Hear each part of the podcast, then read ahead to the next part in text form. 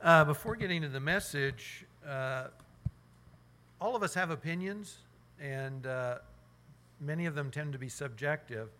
Uh, I may love what you despise, you, or it could go either way. So we get lots of opinions, and in the life of the church, that often comes up in the kind of music we use or the volume of that music. So we've had several comments lately, and what I would ask is this that if you have comments, I don't say complaints because I know that wouldn't happen. If you have comments, if you have opinions that you'd like to share, would you share those with me?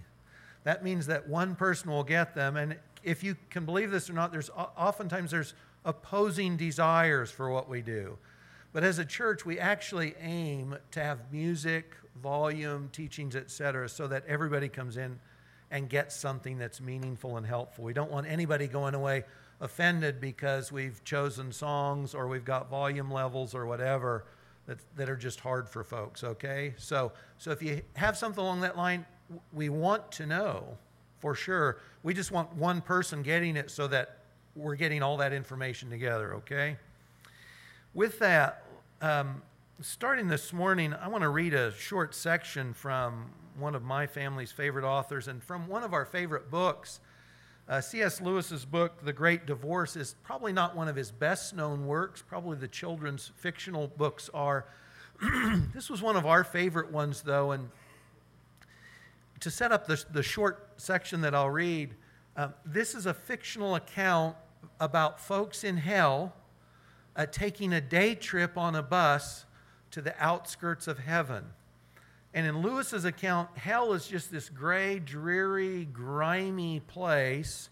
It's normal to the people that are there. It's not like the biblical version of hell. It's a gray, grimy, dingy place, and it's huge because in hell, people can imagine what they want, and it sort of appears, but it's not very real, not very substantial, but no one wants to live near each other. So hell is this huge place.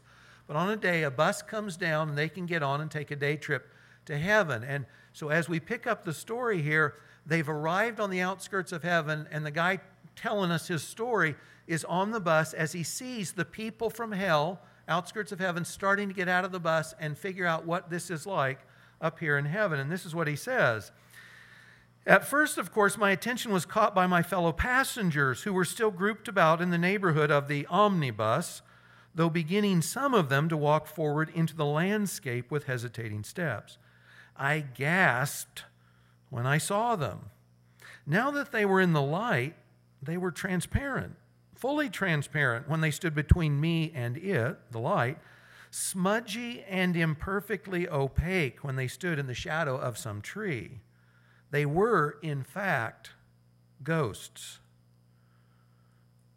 Man shaped stains on the brightness of that air. One could attend to them or ignore them at will, as you do with the dirt on a window pane. I noticed that the grass did not bend under their feet, even the dewdrops were not disturbed.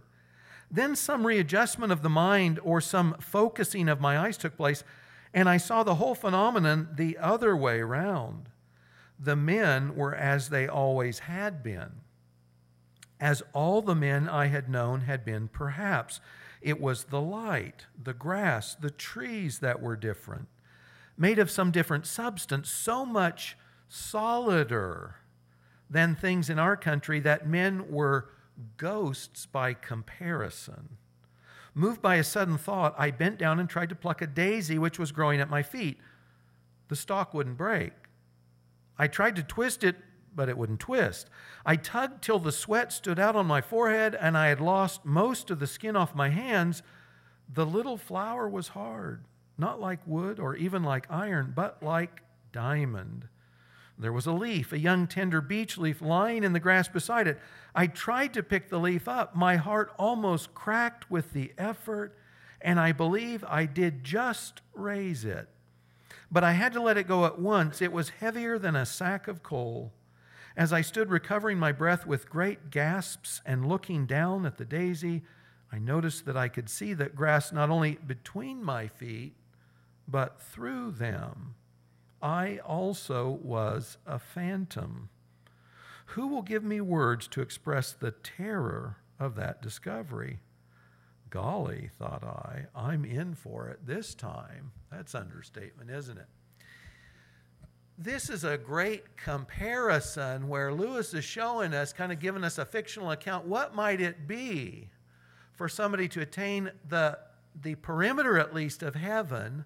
And what would it be like for our humanity in comparison to the glories of heaven? And what the guys on the bus found out was life seemed normal to them in hell, they seemed normal to each other. But when they got to heaven, the glories of heaven revealed themselves as they truly were in a way they couldn't see otherwise. They were unfit for the glories of heaven compared to the, he calls it solider. Compared to the solid glory and reality of heaven, these guys paled into insignificance. The glory of heaven revealed them for the inglorious selves that they really were. Glory is the key word that we're going to use this morning I'm not sure what you think of when you think of the term glory. We typically are talking about fame or honor or something that's praiseworthy, something has glory. If you look in the Old Testament, when the Hebrew is translated glory, it's typically from the word kavod, and it means heavy. It means materially heavy, and, and it's an inference that something is so significant in and of itself, it has a splendor, it has a glory. Sometimes you'll hear people talk about other people with the term gravitas. They have a gravity. They are a significant person. They affect the lives of those around them because of who and what they are. That's the thought here. You go to the New Testament, the New Testament Greek term is doxa. And it literally means a good opinion, but sometimes it means shining or splendor also. So when we're talking about glory, we're talking about a significance that is somehow at the heart of who and what we are. And we might also be talking about a splendor or a light that visually perhaps you might see, and you'll see this is the way it's used sometimes here in Scripture. But the theme this morning is glory. There's a passage in Daniel 10 that's interesting along this line. In Lewis's account, when these guys from hell get to the outskirts of heaven, they realize we just we don't belong here. We can't stand up here. We're threatened here. Well, in Daniel 10, there's an account when a messenger from heaven approaches the prophet Daniel. He's standing on the banks of the Tigris River. And this messenger from heaven addresses him. And you see that Daniel ends up having the same kind of inadequacy in front of a messenger from heaven that these ghosts felt here. Now, it's not actually clear if this is God the Son in temporary form. The language is such, as you'll see later, that it may very well be. It's not always easy to know if it's God the Son appearing temporarily or if it's another angel, a messenger from heaven. But listen to this from Daniel 10. He's on the bank of the river and he says, I lifted up my eyes and I looked, and there's a man clothed in linen. He's got a gold belt around his waist his body's like beryl. It's a, a semi precious stone. It's somewhat translucent. The colors vary a little bit. His face looks like lightning. His eyes like flaming torches. His arms and legs gleam like burnished bronze. The sound of his words is like the sound of a multitude, not a single voice, but like a crowd speaking all at once he says, I alone saw the vision. The men with me, they didn't see it, but they're terrified. Something is there, and they're terrified, and they run. He says, I'm alone. I saw the great vision. No strength was left in me. He says, My radiant appearance, my radiant, Daniel says, my radiant appearance. He's not bragging on himself. The appearance of my glory, he says, was fearfully changed. Have you seen somebody who's happy in a moment and some news of disaster hits and their face looks normal one moment and you can just see the blood and the life drain from it? That's what's going on here. Overawed, overwhelmed. He says, I retain no strength. I heard the sound of his words, and as I heard the sound of his words, I fell on my face in deep sleep with my face to the ground. The glory of the heavenly messenger is so overawing physically, he cannot stand up. He falls asleep and not a normal sleep. He, he's simply outclassed by something, the glory of which is so great, he simply can't even stay conscious here in this guy's presence. So, So glory is it's a it's an internal significance. It might be an external shining or splendor also. And guys, believe it or not, this is your future and mine. And this is what we're going to develop this morning that you and I, anybody who's in Christ, is headed to a future glory that, that if we saw, this comes up at the end, if we saw each other today in our future glory, we just wouldn't believe it. In fact, we couldn't stand each other's presence. If I was in my mortality and you were in your glorious splendor, I, I probably couldn't even stand in your presence. That's the end to which we're going. The inadequacy of our mortality is going to be removed. And think of Lewis's comparison. I love the smudge on the glass. So insignificant in heaven, it's like a smudge on the glass. The ghostly nature of our fallenness is going to be replaced by heavenly splendor and glory.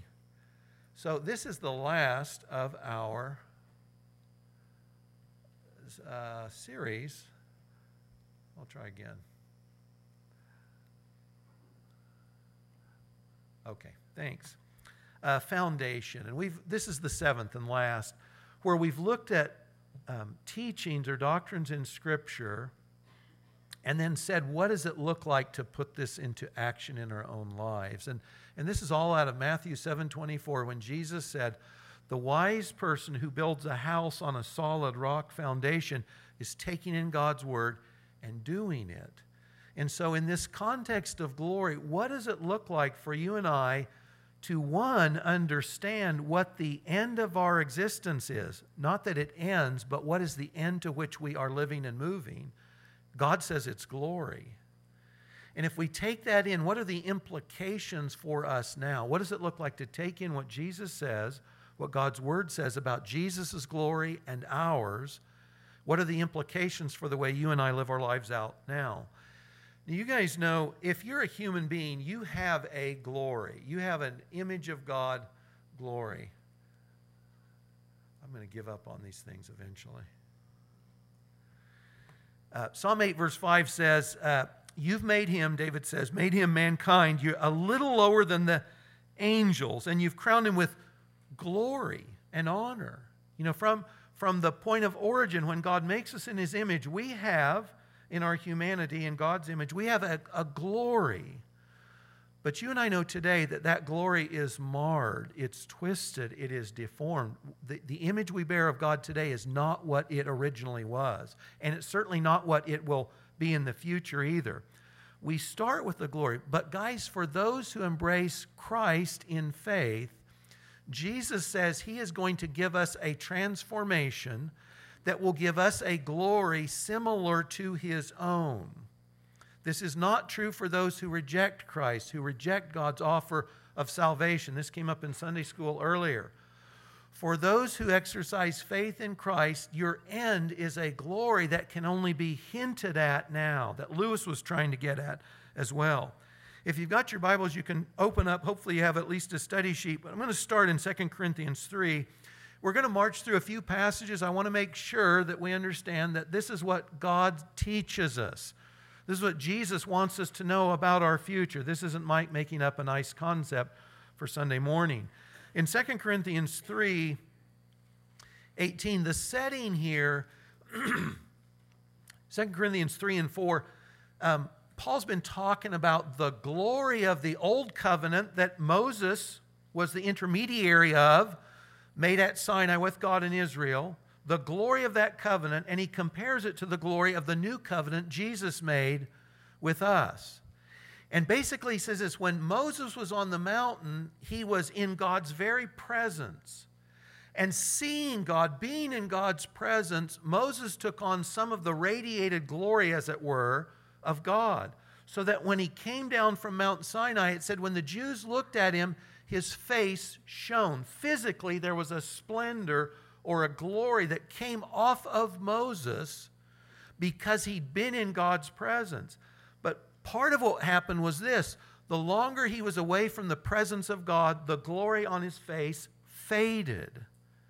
So he put a veil over his face. And that's the context for this verse.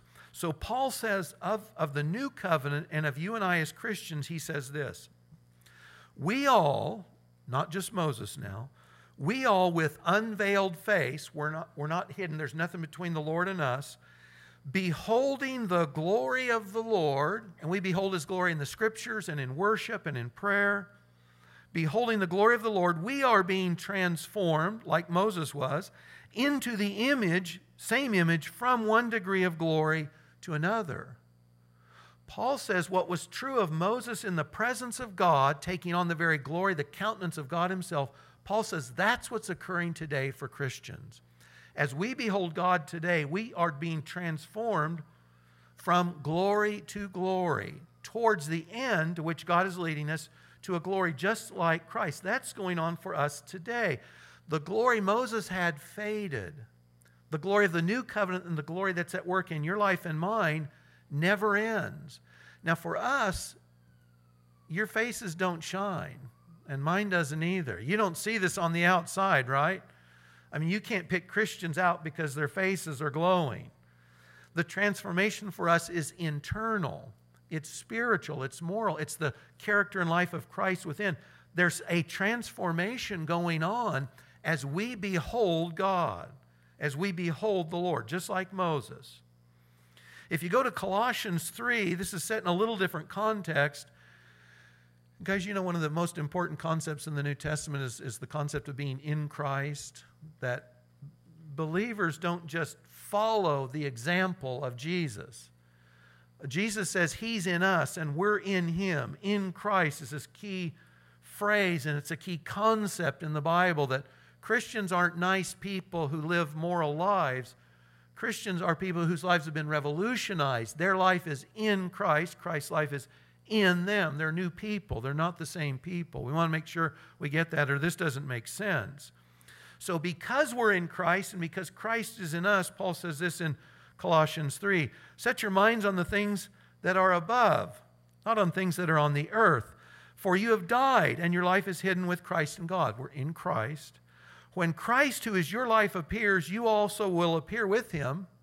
And you don't just appear with him, you appear with him in glory.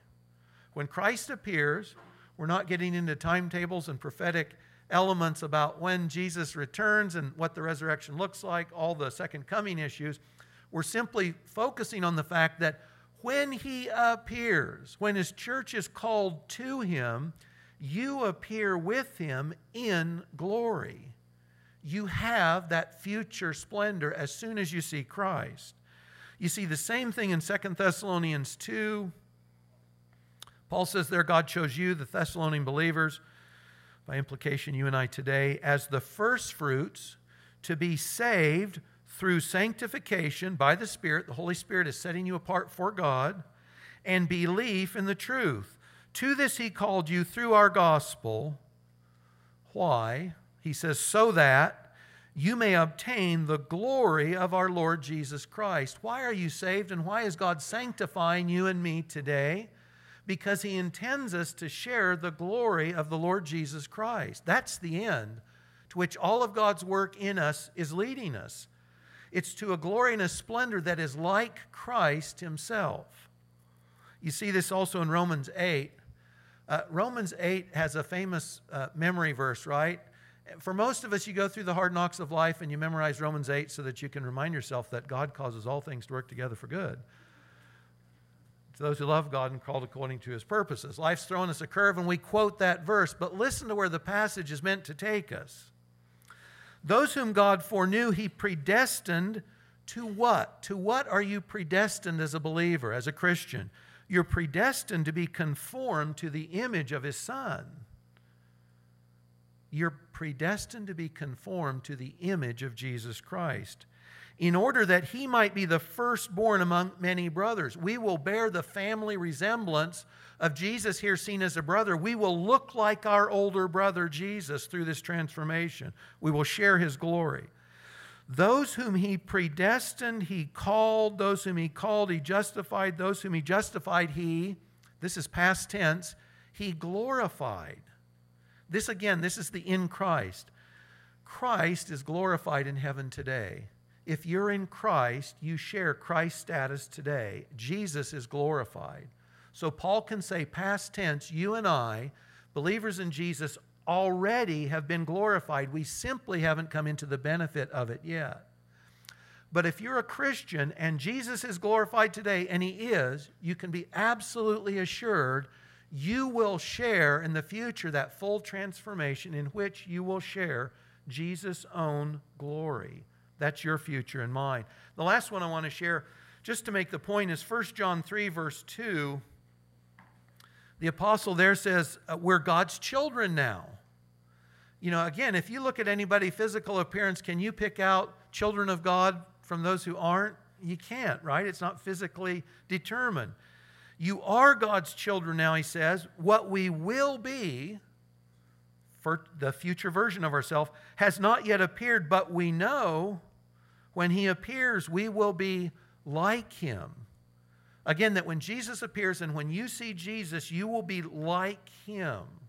If you go to 1 Corinthians 15, Paul there talks about it happens in the twinkling of an eye that there's going to be a moment, if you're alive or if you're dead, there's going to be a moment of total transformation in which we will be changed quicker than an eye can blink.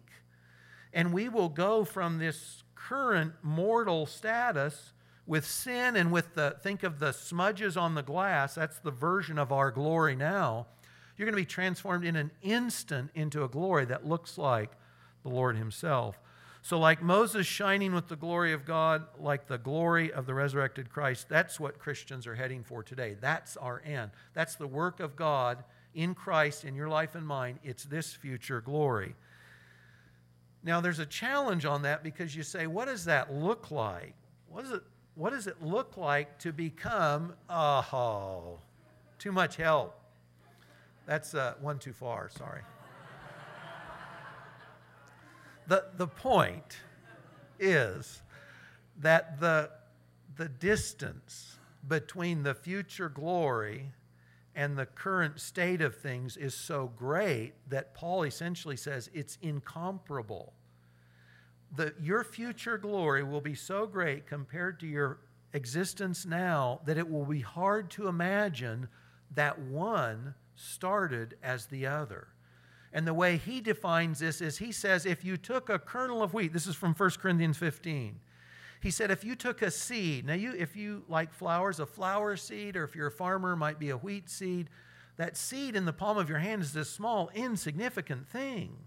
But you plant it in the ground and it grows to be this lovely flower. Or if it's wheat, it grows up to be this tall, glorious stalk that blows in the wind. It's a lovely thing to look at. It's got all that wheat on top. And if you take the plant and compare it to the seed, you say there's no comparison. No one would know that little dull thing in your hand could produce the glory that it becomes future. And that's what Paul says is true of us. He says basically it's hard to believe, it's hard to conceive what you and I will be like in the future by looking at who and what we are now. You go further in the passage, it, we become imperishable, we have glory, we have power we also have this spiritual element to our body. You remember in the resurrection, Jesus could eat fish on one hand, he could invite Thomas to put his hand into his side. He was physical, but he could also appear and disappear in a moment. And you didn't have to open a door to let him in. There was a spiritual dimension to his body that wasn't true before. And we will have some element that's true of us spiritually in the future with those physical bodies that isn't true now. So he says, just as we've borne the image of the man of dust, and the man of dust is the first Adam, Adam and Eve, that first pair from which we've all come, will also bear the image of the man of heaven. All of us, if, no matter who you are, no matter who your parents are, you look in some degree like your parents, and you can't help it. And sometimes we love that, and sometimes we don't love that. But you look like your parents because you're from them. And when we think of that, Paul says, just as it's true physically, it's true spiritually. And you will look like Christ because your new point of origin, your rebirth, is in Him. You will not be able to help it. You're going to look like Christ, your new source. Uh, 2 Corinthians 4, we're jumping through quite a few verses this morning. Turn there if you want, 2 Corinthians 4 and 5. Paul there's talking about the glory of the gospel in 2 Corinthians 4 and he says, as glorious as this message is, you and I contain that glory in an earthenware pot. We're like clay jars. We have no glory. The glory is what's inside. The glory is the truth and the reality of the gospel inside us. It's not the clay jar on the outside. So he says, in that, with that perspective, he says, our outer self is wasting away. That's our body, that's our clay jar. Our outer self is wasting away, but our inner self, the new, new creation life within, is being renewed day by day. And this momentary light affliction is preparing for us an eternal weight of glory. He says, beyond all comparison. Again, the thought is the transformation of glory based on your suffering and mine now, little as that might be, it produces a glory that you'd say, I can't see how that glory came from that little bit of suffering or those labors for the Lord. I don't see how that glory ever started with that little thing, but that's what he says is going to happen. And 2 Corinthians 5 1, Paul says, Our current existence is like living in a tent, and God has a house, has a residence, has a mansion for us to move into. So now, back to the image. So if we're trying to figure out what that looks like, if you're in Marvel Comics in World War II era, you know, you're thinking of the Steve Rogers guy, the short, scrawny kid who can't defend himself and can't get into the army. And somehow, through the miracle of science, science fiction, he becomes this big, muscled guy who's indestructible that we call Captain America. And if you look at one versus the other, you say, there's no way that guy came from this guy. But that's the thought. The comparison is hard to believe. Now, Lewis, in The Great Divorce, he's got an image for this too. And thanks.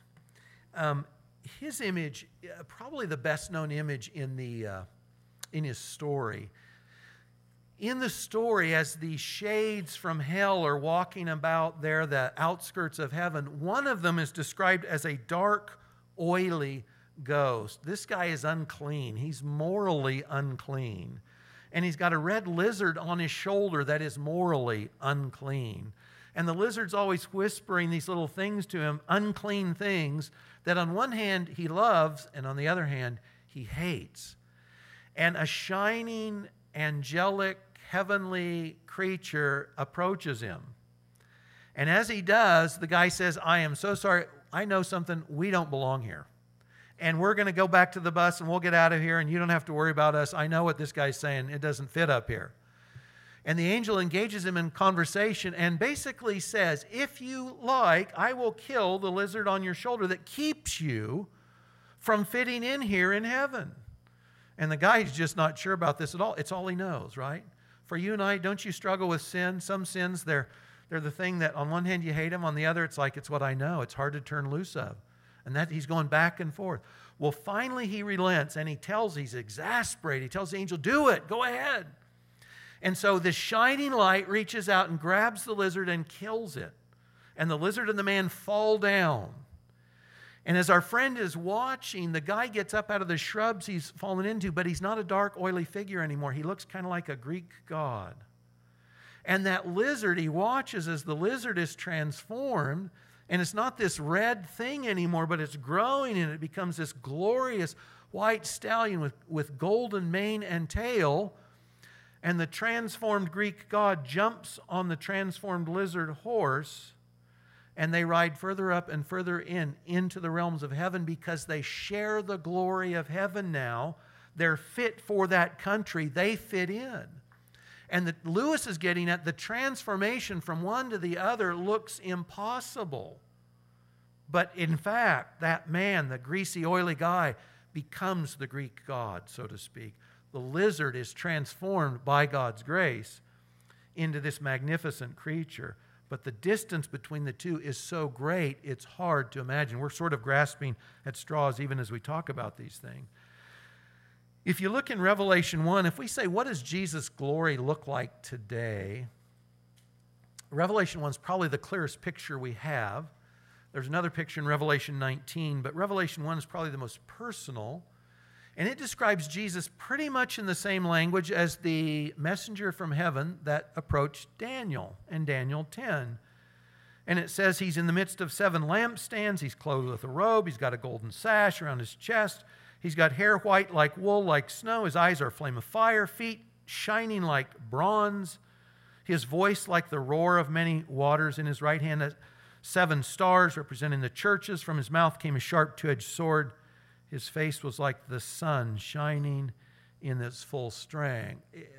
If you look for images on this stuff, they're so cheesy that you, it's like, don't bother, don't even bother. And everything, if you notice John's language, it's all simile. He says it's like this. I can't quite describe it, but it's like this. And it's glorious and he's splendid. I can't exactly define it for you, but it's like this. Looking at him is like looking at the brightness of the sun itself.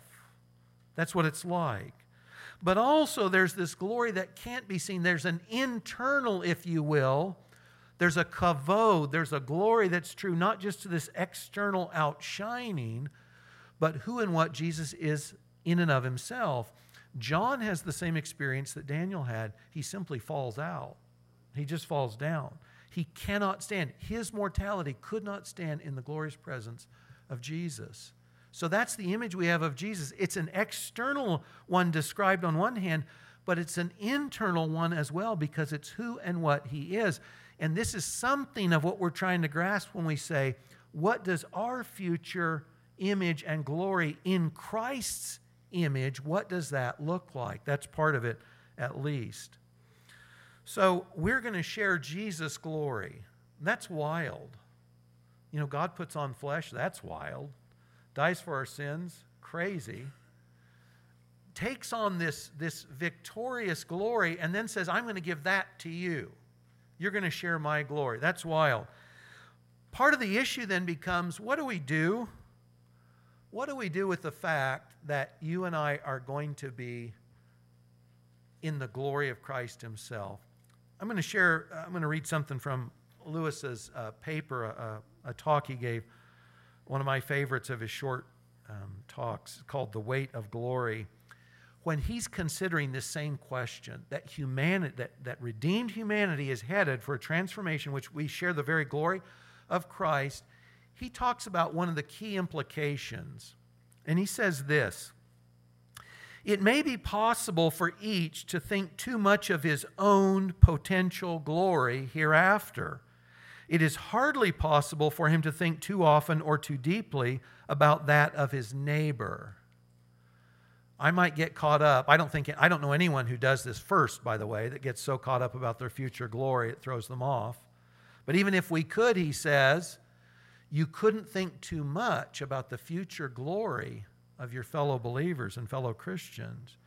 He says, The load or weight or burden of my neighbor's glory should be laid daily on my back, a load so heavy that only humility can carry it and the backs of the proud will be broken. That's the only way you can carry someone else's glory, the, the reality of their future transformation. He said it's a serious thing to live in a society of possible gods and goddesses. Now, think of the great divorce, the transformation of the greasy guy into this guy that looks like a Greek god. In a society of possible gods and goddesses, to remember that the dullest and most uninteresting person you talk to may one day be a creature which, if you saw it now, you'd be strongly tempted to worship. That if we saw each other in our future glory now, we might want to bow down and worship. The glory would be so intense and amazing. He says, or a horror and a corruption, such as you now meet, if at all, only in a nightmare, the unredeemed, those who simply say no to God and become the, the most corrupt version of themselves. He says, All day long, we are, in some degree, helping each other to one or the other of these destinations. It is in the light of these overwhelming possibilities, it is with the awe and the circumspection proper to them that we should conduct all our dealings with one another, all friendships, all loves, all play, even all politics. This is key for me. This is the biggest thing I take away from this. So what? We share Christ's future glory. So what? So, what is the way I treat others, not only that Jesus loves, but that are headed to this level of glory? Most of us, even if you're a young person, most of us have, have memories of when we were kids and adults interacted with us And they might have done so in a way that really encouraged us or maybe discouraged us greatly because there's a temptation to minimize the glory, if you will, of the small stature of a child, emotionally or physically, so that we might treat them in a way we wouldn't a full grown adult. We might take liberties with a child because we think their status isn't like my status. Just as you and I have stories in our minds about the way adults treated us in our childhood, and I'll bet all of us do, when we get to heaven, we're going to have memories of how we treated others and how others treated us, aren't we?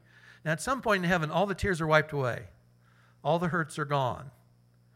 But wouldn't you like to get to heaven and be glad instead of regretful when you see this glorified version of your friend or your neighbor or your spouse or the person across the row from you at church?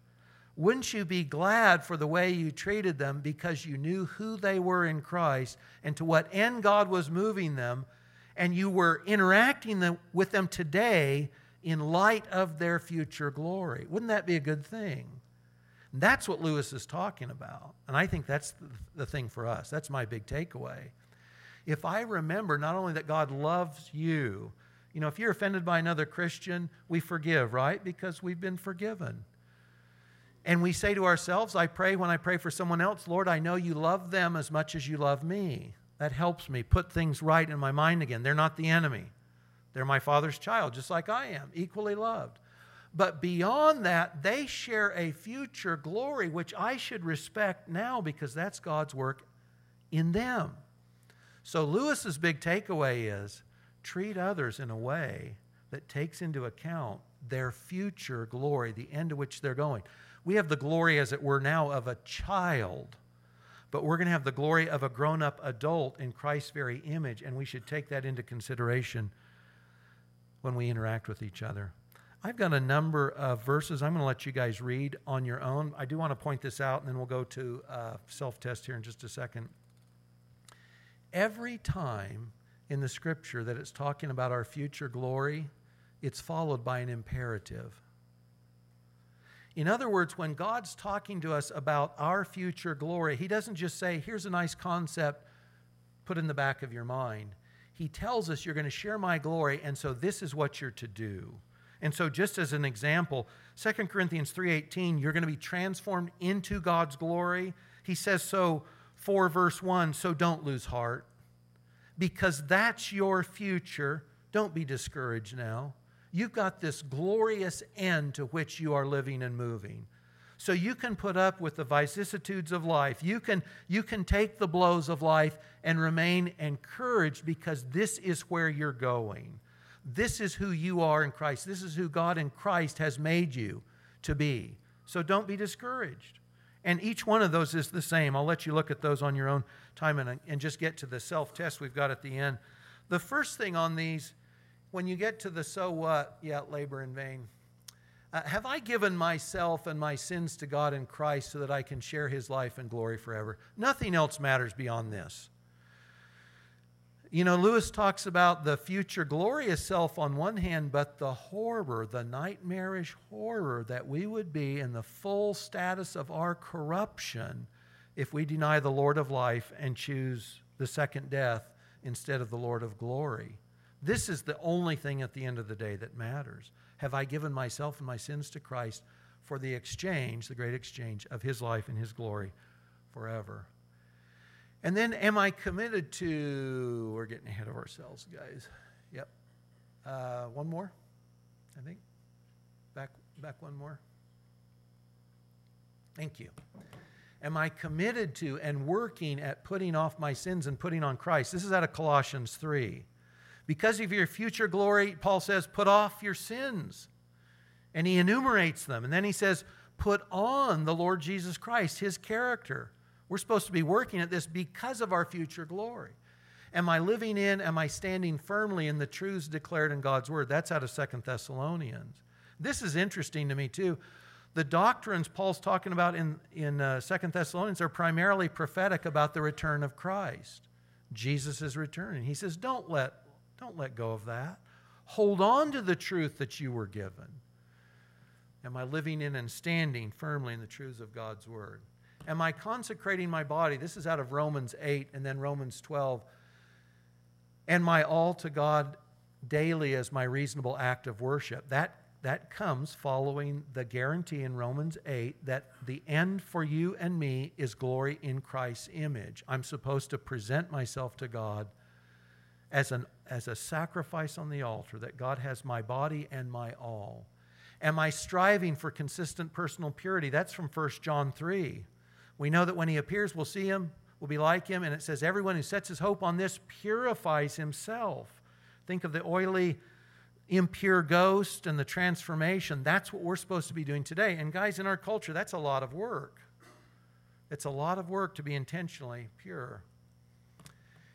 And this was the last one. This is from 1 Corinthians 15. Am I remaining at work where God has me until he calls me to himself, knowing even the feeblest effort now is tied to a future glory beyond compare?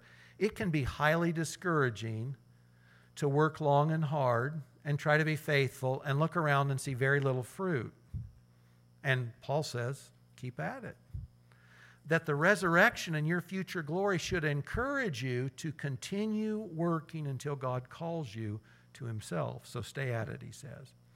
And last, guys, since we're winding down totally, the, the quote from Jesus in Matthew 7 uh, 24, uh, he hears my word and does it, is like the wise man. That's really a definition, it's an image of faith.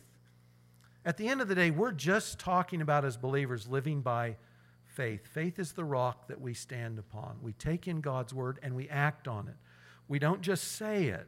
Remember, it's actions that prove the reality of what we believe. So, on all these things and all the, the subjects we've talked about God and sin and judgment and repentance, all of those things, at the end of the day, we take in the truth of God's word, that's the front end of faith, and we act on it, that's the back end of faith. That's what gives us the life on the rock. Lord, thanks for giving us everything we need for life and godliness. And Lord, thanks for a wild promise beyond imagination that we will share your very glory. Lord Jesus, help us to live in a way now that we'll be glad of in the future. Lord, would you help us to remember our neighbors' transformation and future glory so that we treat them as the glorious sons and daughters in you that they really are. In Jesus' name.